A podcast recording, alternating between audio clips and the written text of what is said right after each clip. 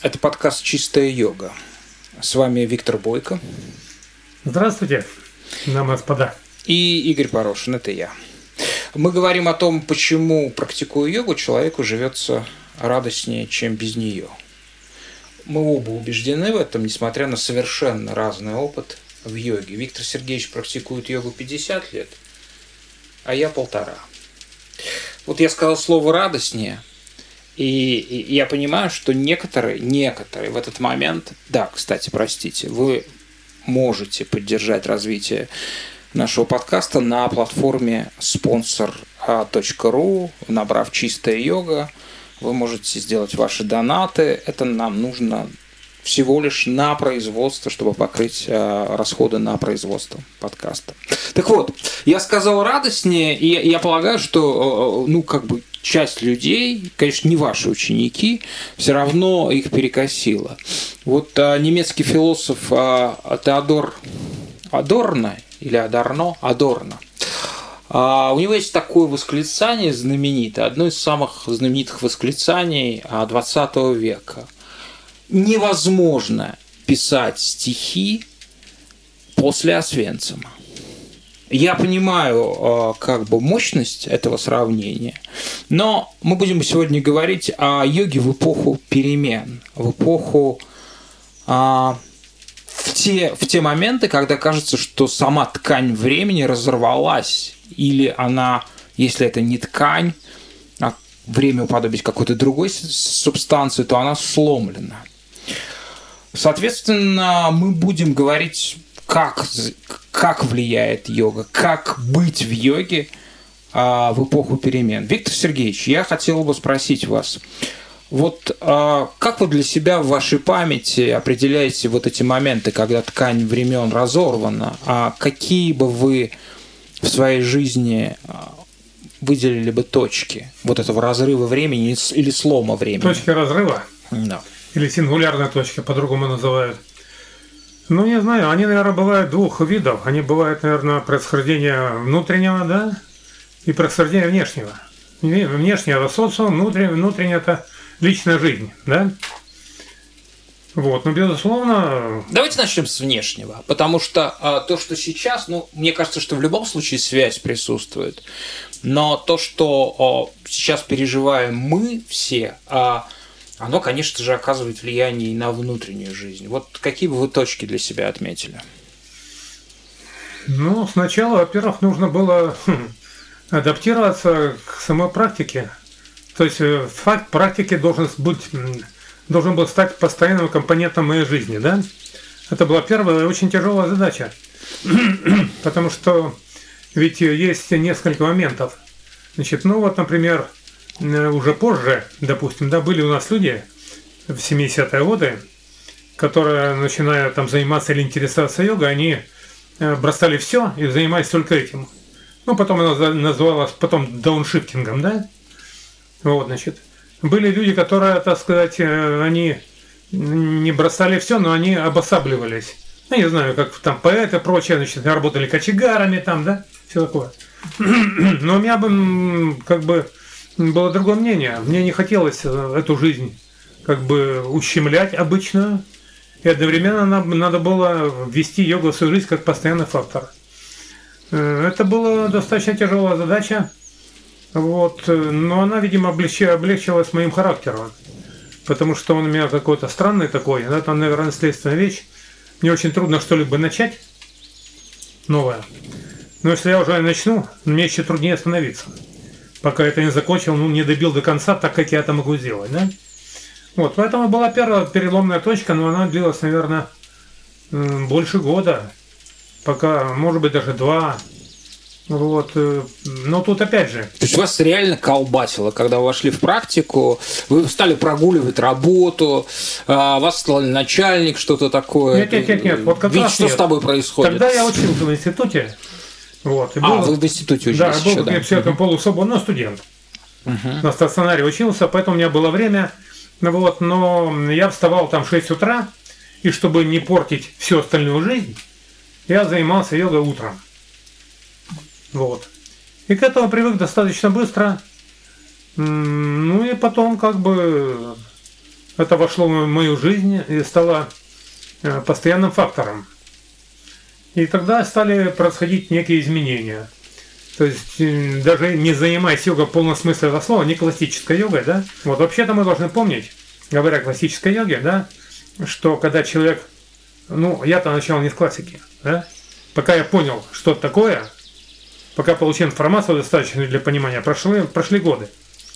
Вот. Но тогда уже я понял, что йога, во-первых, успокаивает. Она отвлекает от каких-то неприятностей личного плана. Да? Была у меня такая несчастная любовь. Вот, то время студенческое. Значит, Мгм. да, и она Вы уже практиковали. Да. А расскажите эту коллизию, если, если можно. В чем было несчастье этой любви? Потому что я думаю, что в этой ситуации архетипической многие, может быть, узнают Да все себя. было банально и очень просто. Ну, расскажите. Я вернулся из армии, да, я поступил после армии на стационар. Мне родители говорят, можешь учиться, мы тебя поддержим.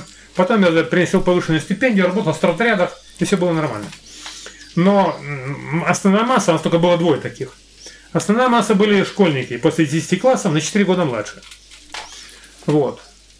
Ну и там была такая девочка, которая вдруг мое внимание привлекла. Мгм. Вот, звали Люся, была такая очень тоненькая. Вот, и при этом э, очень лихо играла в баскетбол. Вот вместе с своей подружкой. То есть она была Люся, стройная, была- высокая, да? Да, это была Люся, это была Тася, да. Две подруги такая круглолицая. Вот. Ну и как-то я заметил, что... А вам больше нравились девушки с тонкими чертами лица? Ой, трудный момент. Я должен, наверное, сказать, что потом уже, впоследствии, я понял, что, наверное, по типажу лица мне, наверное, нравились девушки, которые чем-то напоминали мою мать. Мгм. Вот какой дофридизма, какого мы с вами докатились. Так мы его обличали в свое время с Максимом Нет, это Алябьевым. уже потом я пришел к этому выводу через много лет. Это понятная Э, история, Ну, а да. поскольку э, вот я, допустим, учился, я после армии, а этих всех, они из школы пришли, них своя компания, бывших школьников, они общаются там, да, у него там свои друзья, кто-то на мотоциклах, на яхтах носятся на море, все такое. Ну, тут мы в одной группе, как бы, да, мы общаемся, ну, как-то так, это же не то общение, да, не, не... Вот, постарался, начал я, как бы, ну, пытался с ней установить какой-то контакт, вот, а ей не надо. Ну, как бы здоровый мужик после армии, он ей не интересен. Вот, значит, да, ну, как бы подождал я, подождал где-то, наверное, месяцев 10. Значит, да, сначала это же приятно так, а потом как-то начинает мучить, тебе хочется как-то сказать, на контакт она идет. Ну, вот, как-то вечерком я пошел к ней, э, как бы, домой. Вот, значит, помню этот вечер досконально. Иногда, мне кажется, запомню лица людей, которые тогда встречала. Это был 71 год. Это щебенка под ногами белая, вечер. Вот, значит, да, и вот такой, как струна звенит. Это тебе. такой, это такой момент, где каждую деталь помнишь, да? Она буквально Всё. в объемном, в 3D проявляется, да? Даже не знаю как, ну, печатается намертво. Ага. Ну вот, значит, э, я вызвал, э, говорю, плюс пойдем поговорим. Вы дико волновались, я полагаю, Ну, не да? то слово. Про- Просто у вас там... Не- не то слово. Ага.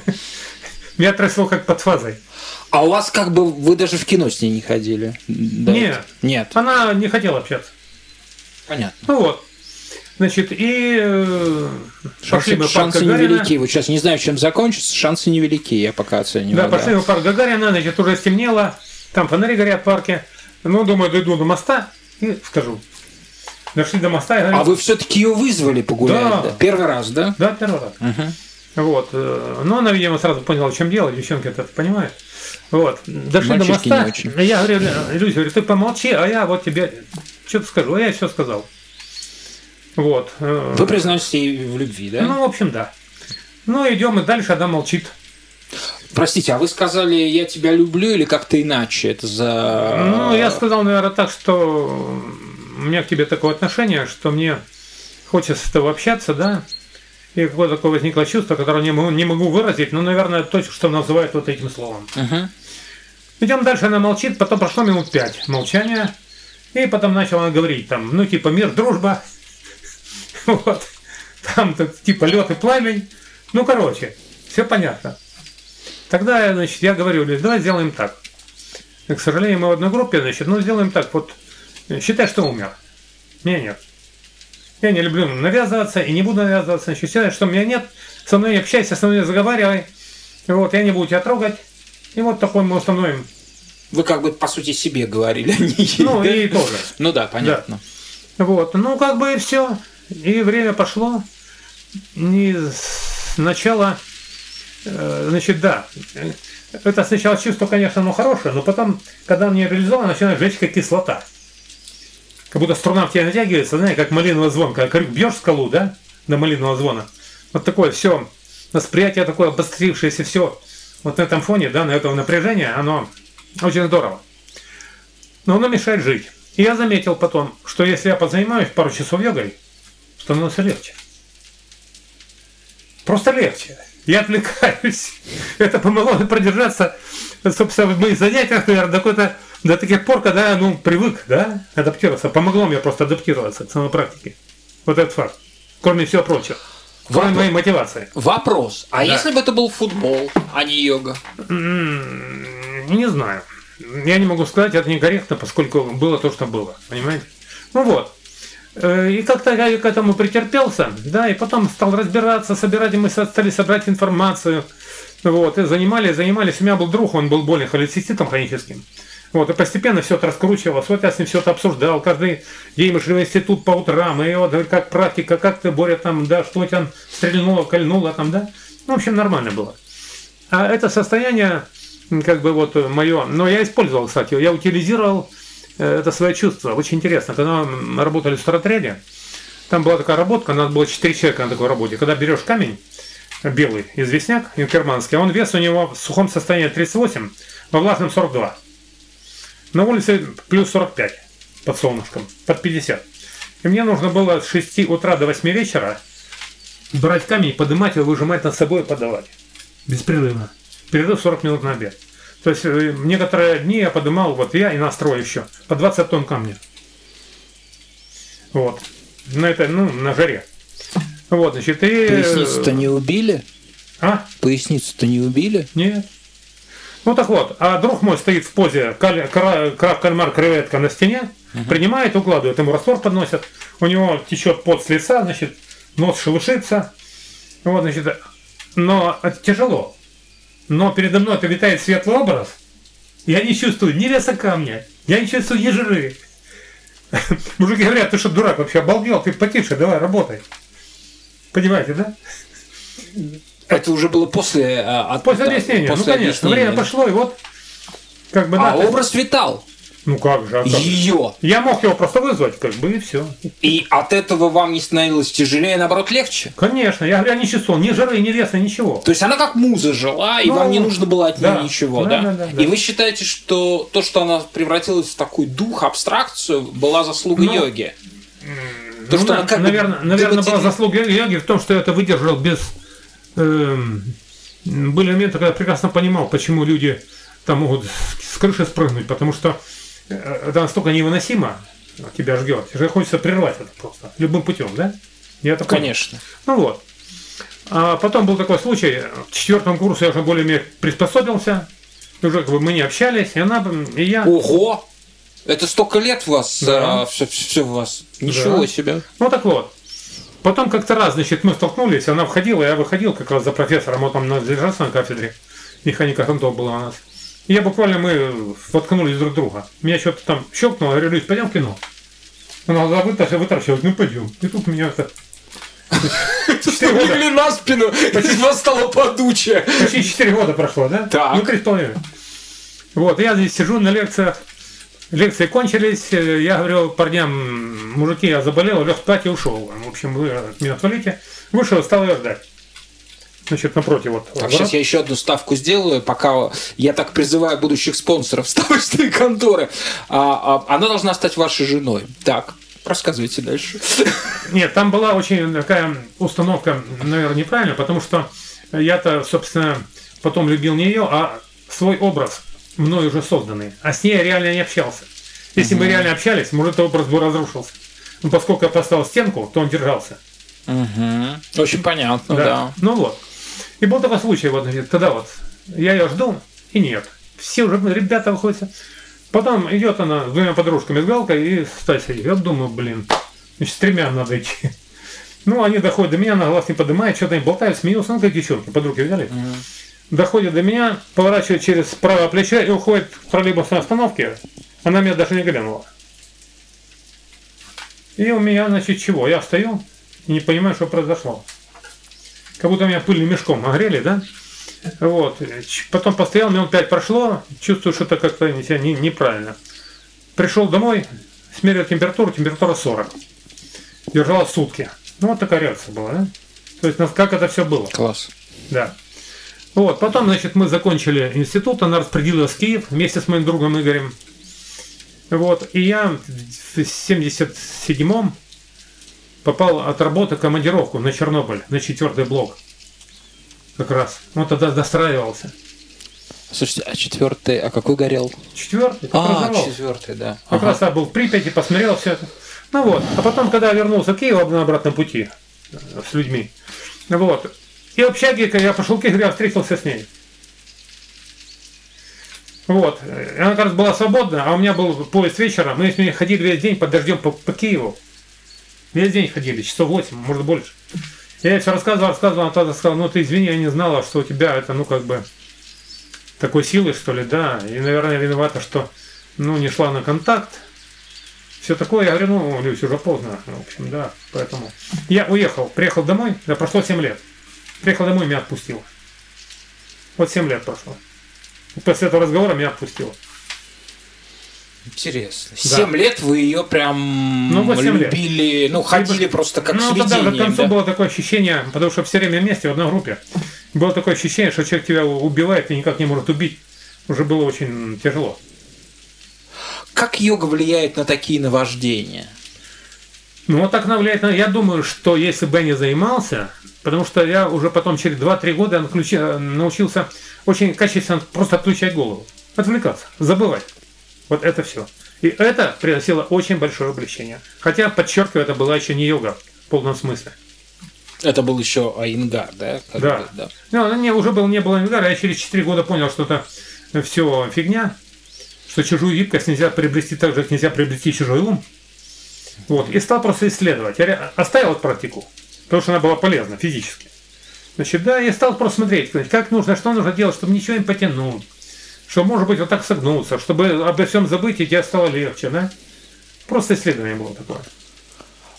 А, сейчас любовные страдания а, как бы в иерархии переживаний человека занимают, или то, что называлось любовным страданием, занимает там одно из каких-то первых мест, потому что, ну, может быть, для нынешнего времени это не, не, чуть-чуть менее актуально, да, вот. Но в целом для современного человека, да, ему нравится мучиться любовными Послушайте, страданиями. Я вам расскажу такую историю быстро. Да. Мы недолго отвлечемся, потому что тема, ну, как бы с йогой связана, но она важна. Значит, когда мы работали в 1974 году, как раз в Красном Маке, под Бахчисараем есть такое село, вот, и там было, оно было пополам разделено. Там были баптисты вот этого толка, а ну как другого. Баптисты, Баптисты, да? Ну, разных толков. 70-е годы. Да, это было 70 Четвертый год, опять-таки. Слушайте, а вот я не знаю, а баптисты были, и можно было да, можно исповедовать, было, да? Все да? это было. Угу. Я же не буду придумывать. Ну так вот, как раз, значит, и там были значит, парень и девчонка, которые учились в одной школе, он был год старше. И они как-то общались и с детства дразнили там типа жених и невеста. Вот потом он кончил школу, ушел в армию, вернулся, и она его ждала. Тогда вот у них были какие-то такие отношения. И когда сказали родителям, что хотят пожениться, родители стали насмерть.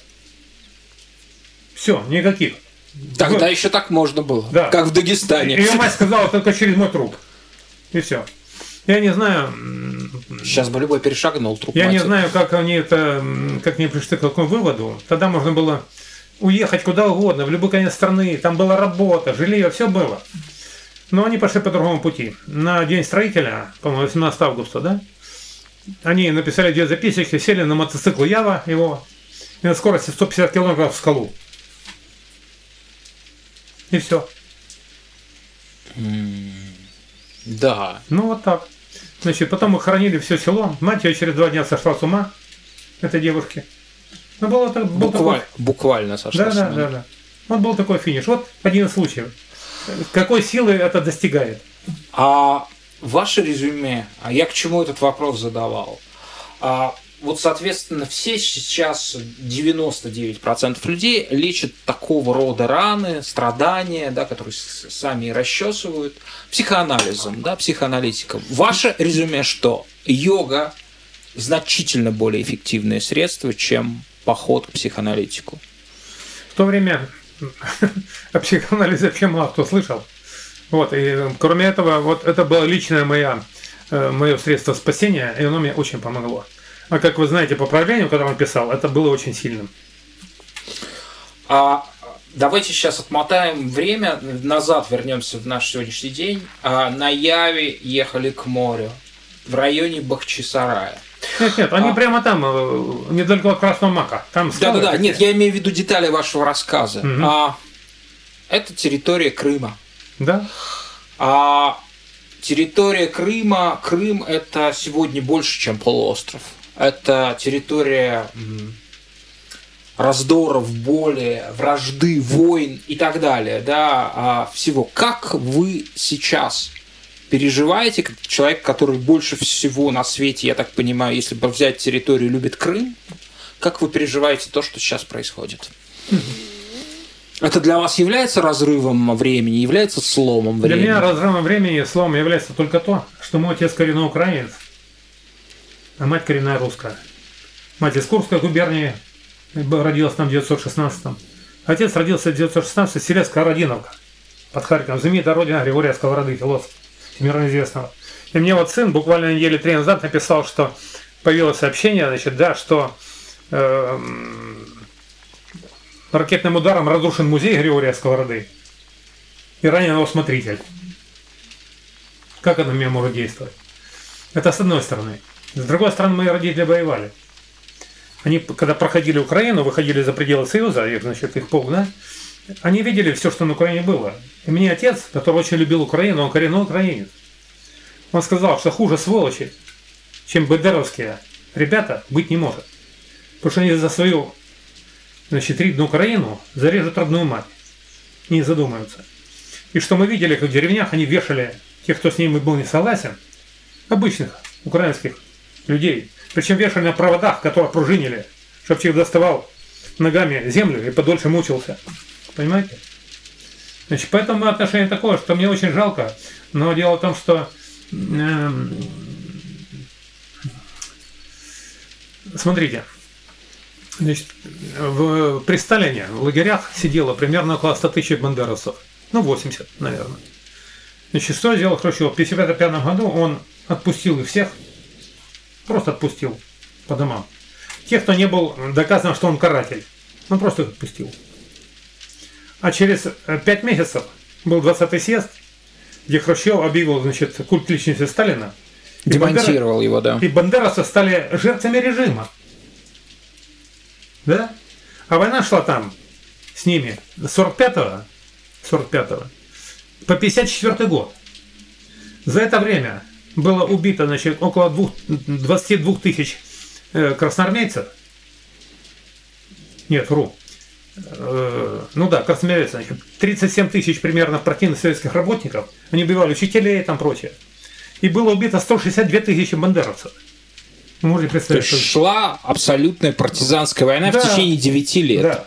Но в 1955 году, после этого всего, что произошло, там какой-то из них, я не помню, оставшийся там главарь какой-то, который был в живых, сказал, что ребята, значит, время автоматов и ножей кончилось. Нам нужно воспитывать детей, внедряться во все советские культурные учреждения, и мы поднимем свою идею. Так и случилось. Потом еще приехали 100 тысяч карателей из Канады. Понимаете, да? И все это началось. В 1972 году я слышал анекдот. Когда, значит, на Западной Украине ну, все спрашивают, дедушка говорит, зачем ты поливаешь розы машинным маслом? Они же погибнут. Он говорит, ничего мучай, зато пулемет целее будет. Это были шутки тогда. Но, значит, да, э, уже в то время, значит, первый секретарь э, ЦК Украины Шелест, потом Хрущев, они проводили все украинизации, понимаете, да? И все эти вот родственники, так сказать, вы, потому что они продвигались по службе. Была явная украинизация на, за, на Западной Украине, там где Галиция, значит, к русским относились уже очень плохо. Так что это очень давняя история, которая, значит, Это выросло, значит, сами бандеровцы, деньги дали, дала Америка, за 30 лет переформатировали все, и мы имеем то, что имеем. С этим ничего справиться нельзя, ничем, кроме как, э, ну, Украина, собственно, есть проект Украина. Его просто необходимо закрыть. Весь этот проект, иначе толку не будет. К сожалению, это так. И я как бы отношусь к этому очень тяжело, вот, потому что я тоже люблю украинский язык, могу свободно читать, хотя не говорить. Моя мать, когда в голодовку 20, 20, начала 20-х э, их увезли родители в Умань, сестрой, да? Вот, она украинская песня, как она их пела? Ваша Конец мама. света, да. Я считаю, что ничего красивее в мире нет, этих песен старых. Вот, но вот это все, значит, что касаемо нацизма, с этим нужно заканчивать, так или иначе. Это моя личная точка зрения. Вот. И когда Крым был украинским, я прекрасно видел, что с ним делала Украина, что до сих пор ни одного причала нет нормального. Они все развалились по всему периметру полуострова, да, за 30 лет. Во что, во что они превратили Крым, да? Вот, и когда я прилетаю, там написано же, я родился в поселке Ичках, да? Я, о чем ты сюда приехал? Я да, родился, блин, этим пограничником украинским. Вот, да. Поэтому, ну, в общем, все это плохо, но это надо. Знаете? Как... э, С моей точки зрения. Я не говорю, что я прав. Да-да, я... Я не хочу ни с кем спорить. У меня есть своя точка зрения. И потом я вам скажу, что э, сколько наша Россия пролила крови за Крым. Потому что ведь мы знаем э, статистику по Сталинграду убитых и раненых. Почему угодно. До сих пор статистика по Севастополю и по Керчи закрыта.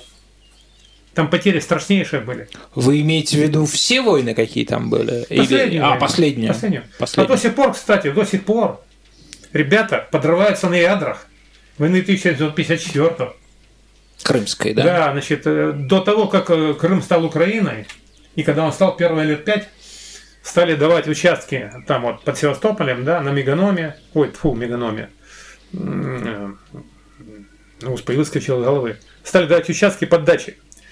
И там э, была три года очередь на разминирование. Понимаете, да? Мгм. Это Крым. Вот. А я вырос, я там вырос. Я вам скажу, что это для меня значит. То есть вот говорят, вот есть вот Родина. Что такое Родина?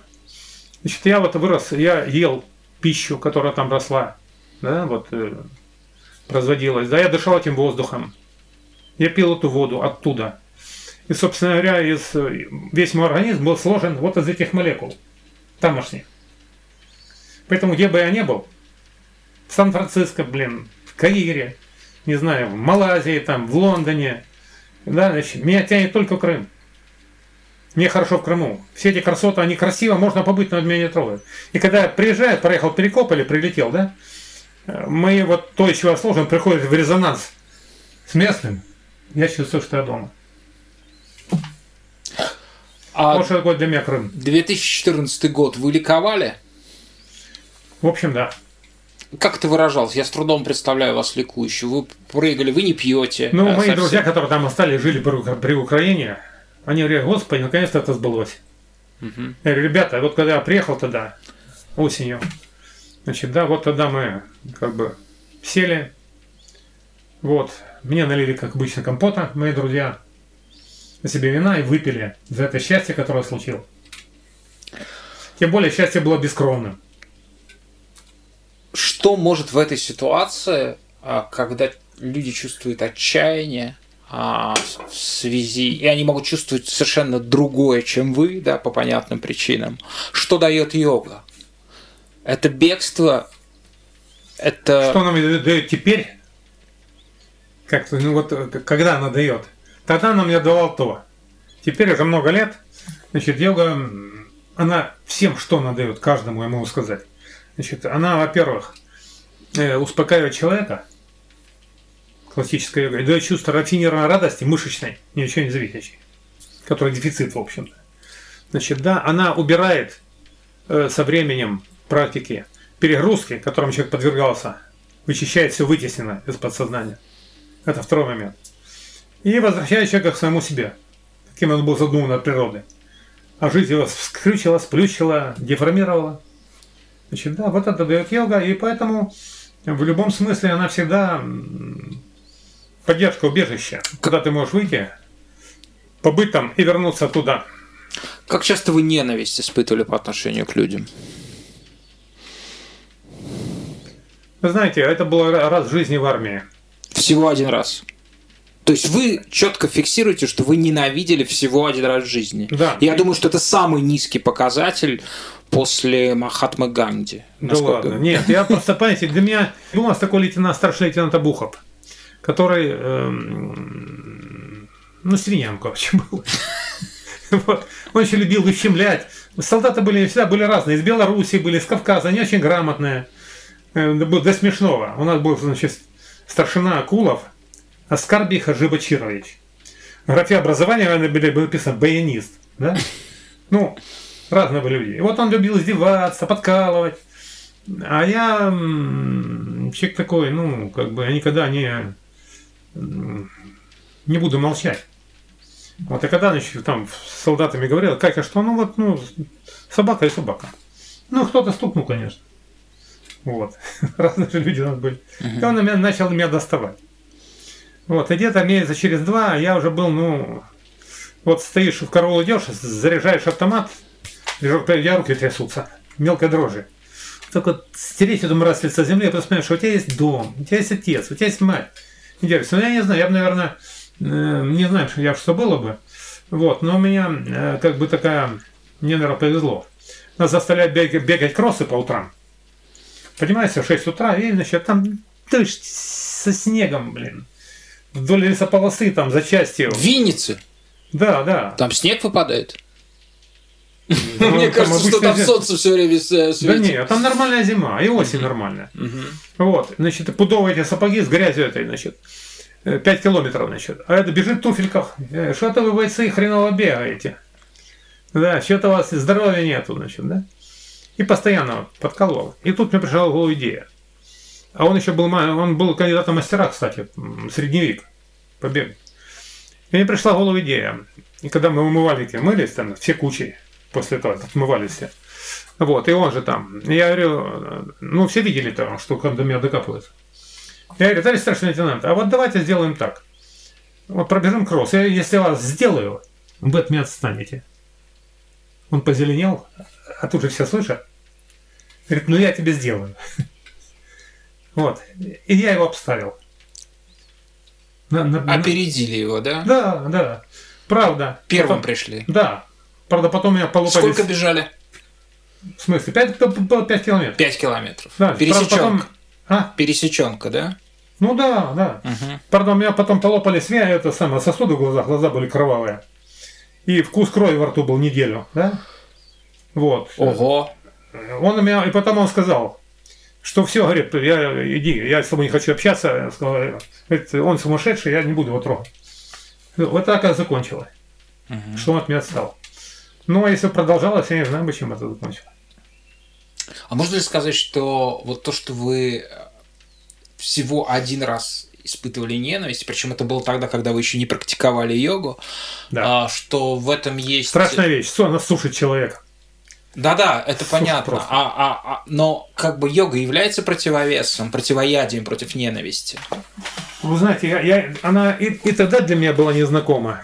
Когда что-то происходит в этом мире, и люди, оказывается, с которыми я общаюсь, да, как-то мы с ними не сходимся, или они делают какие-то вещи, которые, ну, нельзя делать, то просто я о них забываю, они вычеркиваются из моей памяти и все. А вы встречали ненавидящих йогов? Нет, жадно встречал. А жадность такая же страшная штука. Но ненавидящих не, не, не видели. А людей, готовых там в случае несогласия другого человека там вот как-то подавить его. Ну, таких сколько угодно, господи. У нас же, я вам скажу больше. Я когда, э, ведь было такое исследование, да? Э, Где-то еще лет, наверное, 15 назад, если не больше. Когда Нет, на- нет, я имею в виду йогов, вы не видели таких а практикующих. Слушайте, ведь... Да. э, нет, таких нет. Но я хочу вот о чем сказать, что ведь э, наши люди ехали когда за рубеж, в частности, в Америку, да? И когда исследовали разницу между мировосприятием, скажем, русской диаспоры, ну, советской, и самих американцев, да? Тогда-то было, лет 20 назад еще, или даже больше. Тогда американцы, будучи поставлены в условиях, рядовой американец, будучи постоянно условия жесткого конфликта, он пытался до конца договориться. И если ему удавалось, он чувствовал, что он возрос над собой. Наш человек стремился любым путем подавить оппонента. Любым путем. И если он удавалось, он чувствовал, что он возрос над собой. Вот такая разница. Это было общее такое, да? Вот, я не способен к ненависти, я просто э, каких-то людей забываю и не хочется вспоминать, и я не вспоминаю, если меня не заставляют, не заставляют это сделать. Вам приходилось терять много, а, скажем, в материальном смысле? Нет, у меня никогда много не было. Вы себя обезопасили, да? Поэтому мне ничего было как, как вы пережили смену, ну, вот этот вот перелом, а, смену формации? А, ну, условно назовем это 91 годом, хотя понятно, что 91 год это просто финализация долгого ну, процесса. Ну, я скажу так. Значит, вот есть у Олега Куваева такая замечательная книга «Территория». Просто замечательная вещь, да? Объясните, пожалуйста, кто такой Олег Куваев для невежд? Значит, он был геологом, профессионалом. Значит, да, и они открывали золото, которое там вот на востоке, Магадан, золото, золотоносная территория. Вот, и там он, как обычно, все эти поисковики, надорвал сердце и умер очень рано. По-моему, 50 с лишним лет всего. Ну, От нагрузок, да? Ну, конечно. Вот, и успел написать несколько великолепных книг, одна из которых вот называется «Территория». По-моему, даже фильм был. Вот. И э, там он пишет, там есть такая интересная фраза, что э, как бы мы вот взлетели сегодня на самолете, да, э, и не знали, что мы приземлимся в другом времени и в другой стране. Вот у меня было примерно то же самое. Значит, у меня отец был очень умным человеком, еще были родители у меня, дай бог каждому, чтобы у всех были такие родители, как у меня. Кто жил и кто еще будет жить, да? Вот, мне отец сказал, еще когда Ельцин только пришел, он сразу сказал, что это мерзавец, на котором некуда ставить клейма. Он предал своих. Да? И вот, и где-то лет за 10. Ну, вообще при Ельцине вместо Но ва- ва- ва- ваш папа был коммунистом? Да, конечно. Угу. Они оба вступили на фронте в 42-м. А. Когда вышли из окружения Боровенковского, им повезло. Угу. Они тогда вышли из окружения. То есть он был убежденный коммунист? Не знаю. Понимаете, он мне еще, э, когда я был, учился в школе, классе пятом, и там задал вопросы какие-то. Он мне сказал, я тебе скажу, только никому не говори, что самый жестокий в нашей истории был Ленин. А потом Сталин, только никому, никому не говори. Он прекрасно давал себе отчет. В истории и разбираться не прекрасно. У него, кстати, была абсолютная память. Да, вы, вы даже свою память, которая по мне абсолютно феноменальная. Абсолютная память. Да. Просто абсолютно. Так я вам скажу больше. Значит, Вам он... генетически это передалось свойство Ну да, конечно. Да. Он воевал на Хасане еще в 39-м. Значит, да, там подцветил малярии, чуть не помер. И ничего не поддавалось э, лечению. А когда в 40 году их перевели сюда в Подмосковье полк, и тут были дикие морозы, она сама прошла.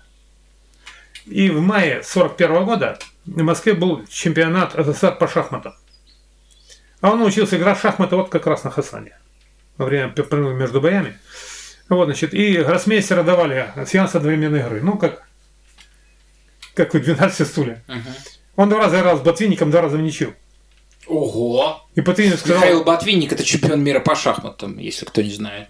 Да. И он Один сказал... из самых выдающихся, насколько я понимаю, гроссмейстеров в истории ну, 20 это века. ладно. И да. вот он то сказал, слушай, откуда ты взялся, пацан? Он говорит, ну меня вот научили двигать шахматы. Я... Понимаете, да? Так что отец у меня был человек незаурядный. Если бы он занимался шахматами, значит, и он мне сказал, еще при Ельцине, что ты знаешь, Витя, он сказал, чему у тебя учили, вот, в смысле отношения к миру, там, морали, да, все теперь не имеет значения. Тебе придется переучиваться. Ну, вам не пришлось же переучиваться. Нет, ну он сказал так, что, ну, в смысле, обращение с этим миром. Понимаете, да? Ну, да. Он сказал, что все это изменится. Но, но он сказал, что все это снаружи изменится. Имею в виду. Угу. Вот так он мне сказал. Вот, но поскольку я остался советским человеком, то... В каком смысле? В смысле таком, ну, представьте, было такое отношение к деньгам. Они считались, ну, как бы, всем хватало всего. И они, это было такое к ним слегка презрительное, что, мол, это типа, ну, презренный металл, и на них не, вообще нельзя заостряться, это даже некрасиво. Но при этом я, я вот жил в Ленинграде, да, а я чем что меня совершенно вот в память врезалось, это дикий культ материализма, вещей. Когда-то. А, в позднее советское время. Невероятный культ. Я не знаю, где вы были, но в среде студенчества и в среде интеллигенции этого не было. Смотрите, да? Мой отец... э, Ну, в мещанстве, которого было очень много, средний в мещанстве, да, наверное. класс. Да, но это Но же десятки миллионов. Смотрите, ну, значит, у меня отец, он с 57 по 62 был инструктором Компартии Крымского. Значит, да, и вот он строил дорогу, которая вот сейчас идет троллейбусная от Симферополя до Лушты, до Ялты, вот это все он. Как бы, да, у него грамоты остались, там ЦК это, значит, КПСС Украины, благодарность за эту работу. Ну вот, э, он, у него была персональная машина с персональным шофером. И вот однажды я его спросил, пап, а почему э, вот дядя Володя, шофер, живет пять раз лучше, чем мы?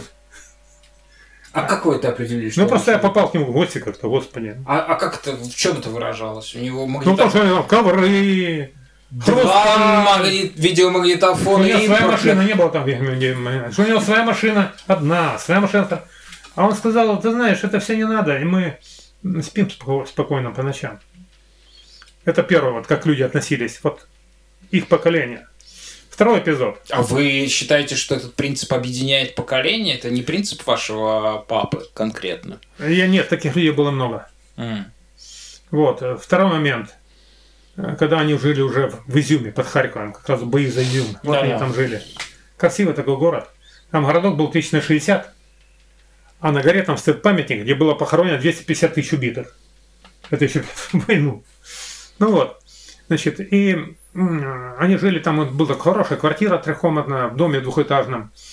Значит, да, и... А там были ребята жили, такие щиро украинцы. Один был, помню, по, фамилии Балаклейский.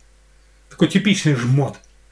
Или жлоб, такой, такой небедный, с гимпузом, который везде стремился украсть чего-нибудь. И тащил все в дом, да? И он как-то говорит, значит, моим родителям, что тут же вот есть эм, в соседнем селе, там оно брошенное, там есть сады яблоневые. И можно просто поехать осенью, да, и собрать яблок. Там яблоки, белый налив, ну офигенное. Сколько угодно, они пропадают. Он им предложил, давайте, типа, я вас, вас сажу на мотоцикле там, да, и вот вы наберились яблок. И они отказались. А потом мне мать говорит, понимаешь, он, в общем, нехороший человек он. Вот, и нам бы не хотелось, чтобы он сказал, что коммунисты там Паткина бесплатная. Вот там второй эпизод. Понимаете? Вот Я как всё- они относились. Я все-таки не понял, вот 91 год, слом, а, слом формации вообще, ну, цивилизационный слом, а он тяжело вам дался? Ну, в общем-то, да, конечно. Когда, знаете, когда я работал в своем СНЕПе имени Мезенцева, у нас была работа интереснейшая. Бригада была, приходишь на работу как домой, только другой дом. Это проектный институт, Да, Мгм. да, Верановского 29. Вот в этих башнях, да? а, Стеклянная башня, да, Верановского да. 29. А там три башни стояли на- напротив. Это мы их проектировали, кстати. Там же подземный город, ничего который себе. мы проектировали тоже. Это была секретка была. Мгм. Вот, значит. И м, приходишь как домой. А потом, когда все сломалось, и пошли заказы, вот стали какие-то расчеты стали, и видишь, как это влияет на людей, деньги. Это было очень неприятно видеть. На меня это не влияло.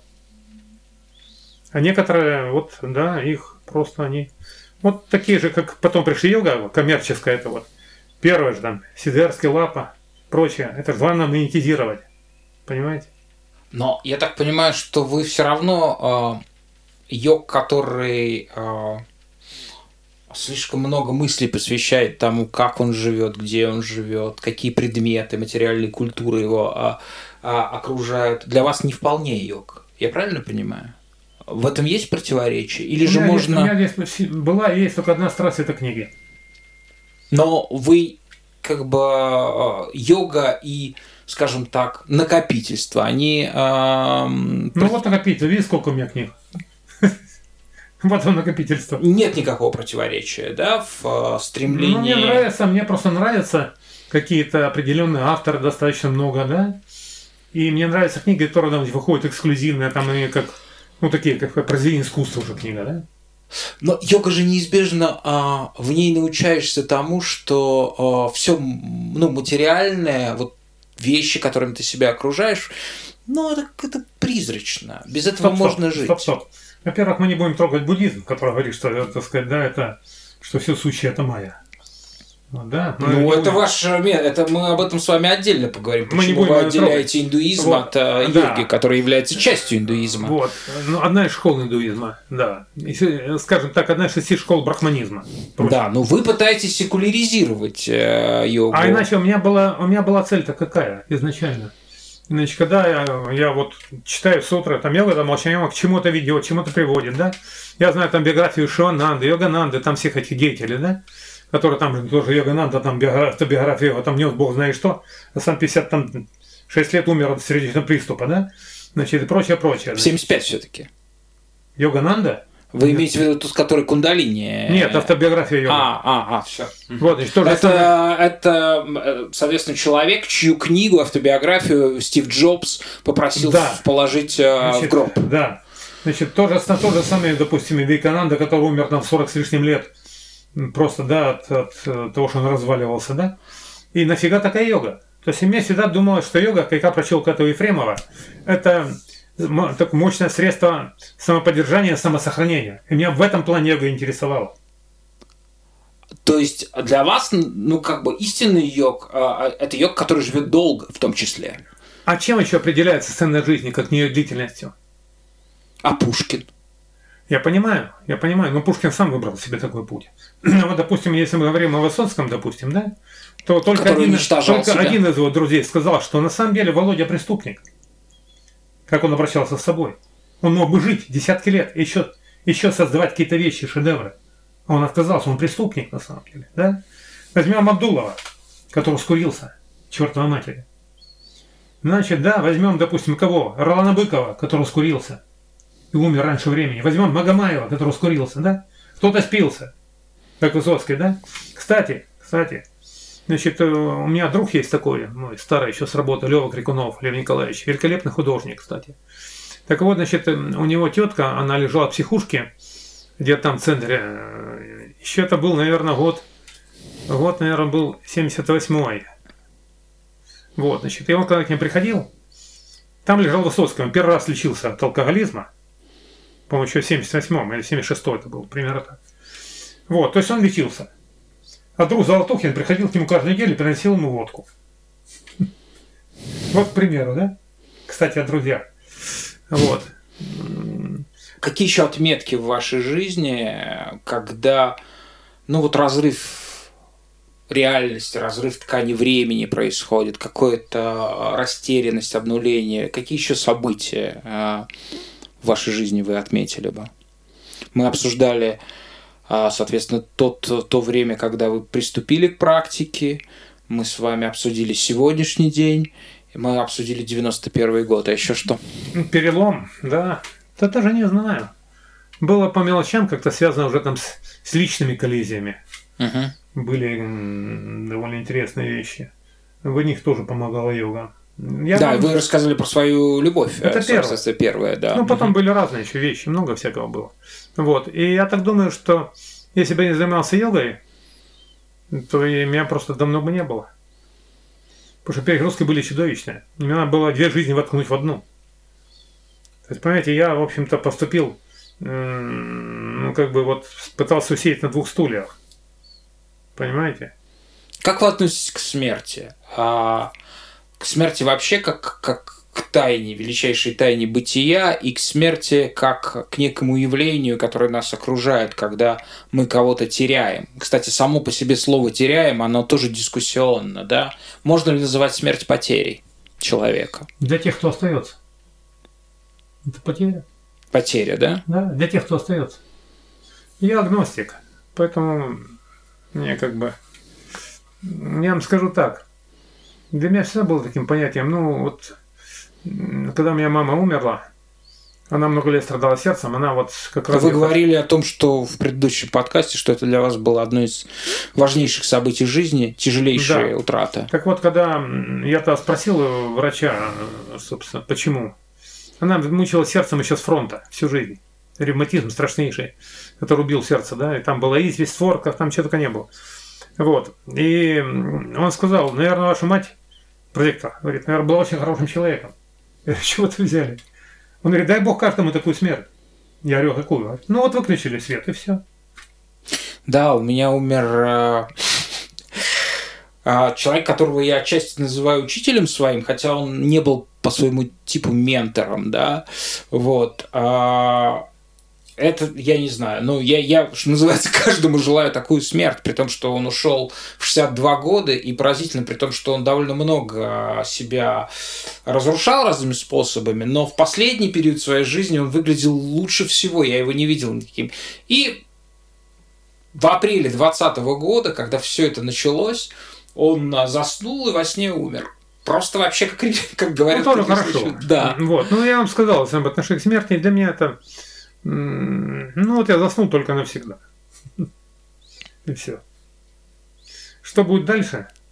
Ну, вы знаете, что было когда-то исследовали люди проблему двойников. И исследовали, значит, два династии. В реинкарнацию вы не верите? Нет. Э, исследовали, значит, все эти буддийские там эти 108 дхарм, которые там колеблются, потом все это фигня, с моей точки зрения. Вот, значит, и вот исследовали длинные линии королевские, там, испанских родов, там, и прочих.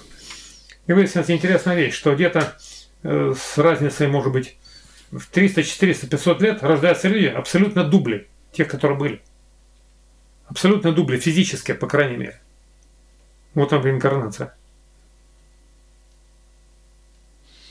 А к вам, я так полагаю, часто приходили люди в состоянии предельного отчаяния? Ну, не так уж часто, но бывало. Было, было очень интереснее. Однажды меня, э, так сказать, привез себе э, один из владельцев банков, в то время известных, весьма, и он был, по-моему, на восьмом месте в Форбсе или там каком. Вот. Это и... уже было сейчас, при капитализме, да? Ну, конечно, лет угу. 15 назад. Угу. Вот. И человек два часа, так сказать, со мной общается на тему йоги, я не понимаю, что ему нужно. А потом типа, понятно, что его интересует тема бессмертия. Угу. Ни много, ни мало. Ну, И как? Жив он до сих пор? Пока жив. А вам как... Не знаю, сколько хорошо ему живется, но пока жив. И он был вашим а, учеником? Нет, я отказался от него. Отказались? Если не секрет, почему? Мы не называем его имя. А потому что, понимаете, вот, к сожалению, такое бывало у меня и с прочими людьми, которые там в Форбсе тоже и сейчас на первых местах, люди думают, когда люди добились чрезвычайных успехов материальных, угу. они думают, что ему добиться успеха во всем. Ну, вот помните 90-е годы, когда выползли качки. Уже мог любому по голове дать и все. Да? Но они э, эту свою способность, значит, вот, они распро- пытались распространить, распространить на все. Ну, как правило, умирали быстро. Значит, да, поэтому они лежат на кладбищах, а те, кто ими управлял, они там. Вот, значит, да, и вот тогда эти люди, они, пытают, они думают, что если они добились этого здесь, то им все легко дастся и тут. И тому же самому человеку я говорю, допустим, вот нам надо делать то-то, то-то и то. Он меня слушает, а потом делает так, а потом делает совершенно другое. Зачем? Он говорит, ну, а мне так кажется, что так лучше. А потом за этого врачи говорят, ну, собрали консилиум, у него болит нога, чтобы было ясно, нафиг мне это надо. Ты или слушай, или не слушай, да? Такая проблема. Одна есть. И вы отказались? Ну, конечно. Ну, я нашел предлог. А вы, вам когда-нибудь приходилось просыпаться с мыслью, боже, как я беден? Нет. Мне приходилось просыпаться с мыслью такой, что э, хорошо бы, блин, сейчас ну, посмотреть на какую-то Австралию или на водопады Гуасу в Южной Америке. Но... Но если эта мысль не осуществлялась, вы не горевали, я Нет. так понимаю, Нет. да? Просто это как видение какое-то, просто проходило, ну, да? У меня нет такой возможности, что ж теперь, застрелиться? Ну нет, и все. Я бывал достаточно и так. Ездил Америка, Европа, и, в общем. Можно было бы, конечно, побольше. Вот, меня приглашали в Штаты для работы, вот именно с йогой, в Англию. Вот, и там, когда я шлялся по Лондону, и вообще, конечно, интересно, когда тебе Утро подходит, говорит, сэр, вам принести кофе в постели. Говорит, не хочу, говорит, попали с лимоном. Не, не, не стоит здесь над душой со своим кофе. Вот, у тебя машина, у тебя шофер, ну это очень интересно, но как-то жмет. Не знаю. Жмет, да?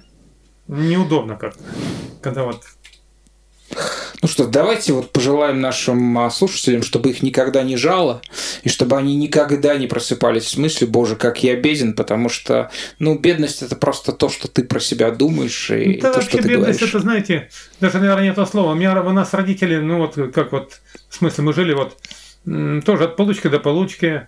Не было у нас никаких. Отец взял в 52 году займ э, на 25 лет. С друзьями построил дом, там три комнаты с верандой посадил сад, э, виноград, который рос потом все это со мной, да. И там было самые простые вещи, никакой роскоши с трудой не было. Как-то не в этом суть, понимаете? Они родители пришли с войны, они вернулись победителями, они были до того счастливы, что они живы, что там, да, что вот у них там есть сын, там, да. Потом мы стали болезни доставать уже, потом, эхо войны. А так, что надо человеку? Ну, вспомните Бродского как он писал, да? Мы в этом мире на столе совсем чуть-чуть берем, мы едем, едем по земле, покуда не умрем. И все. Так какая мысль? Какой берег? У меня там книги есть, смотри, сколько. Это был подкаст «Чистая йога». Виктор Бойко и Игорь Порошин. Поддержите нас, пожалуйста, на платформе sponsor.ru.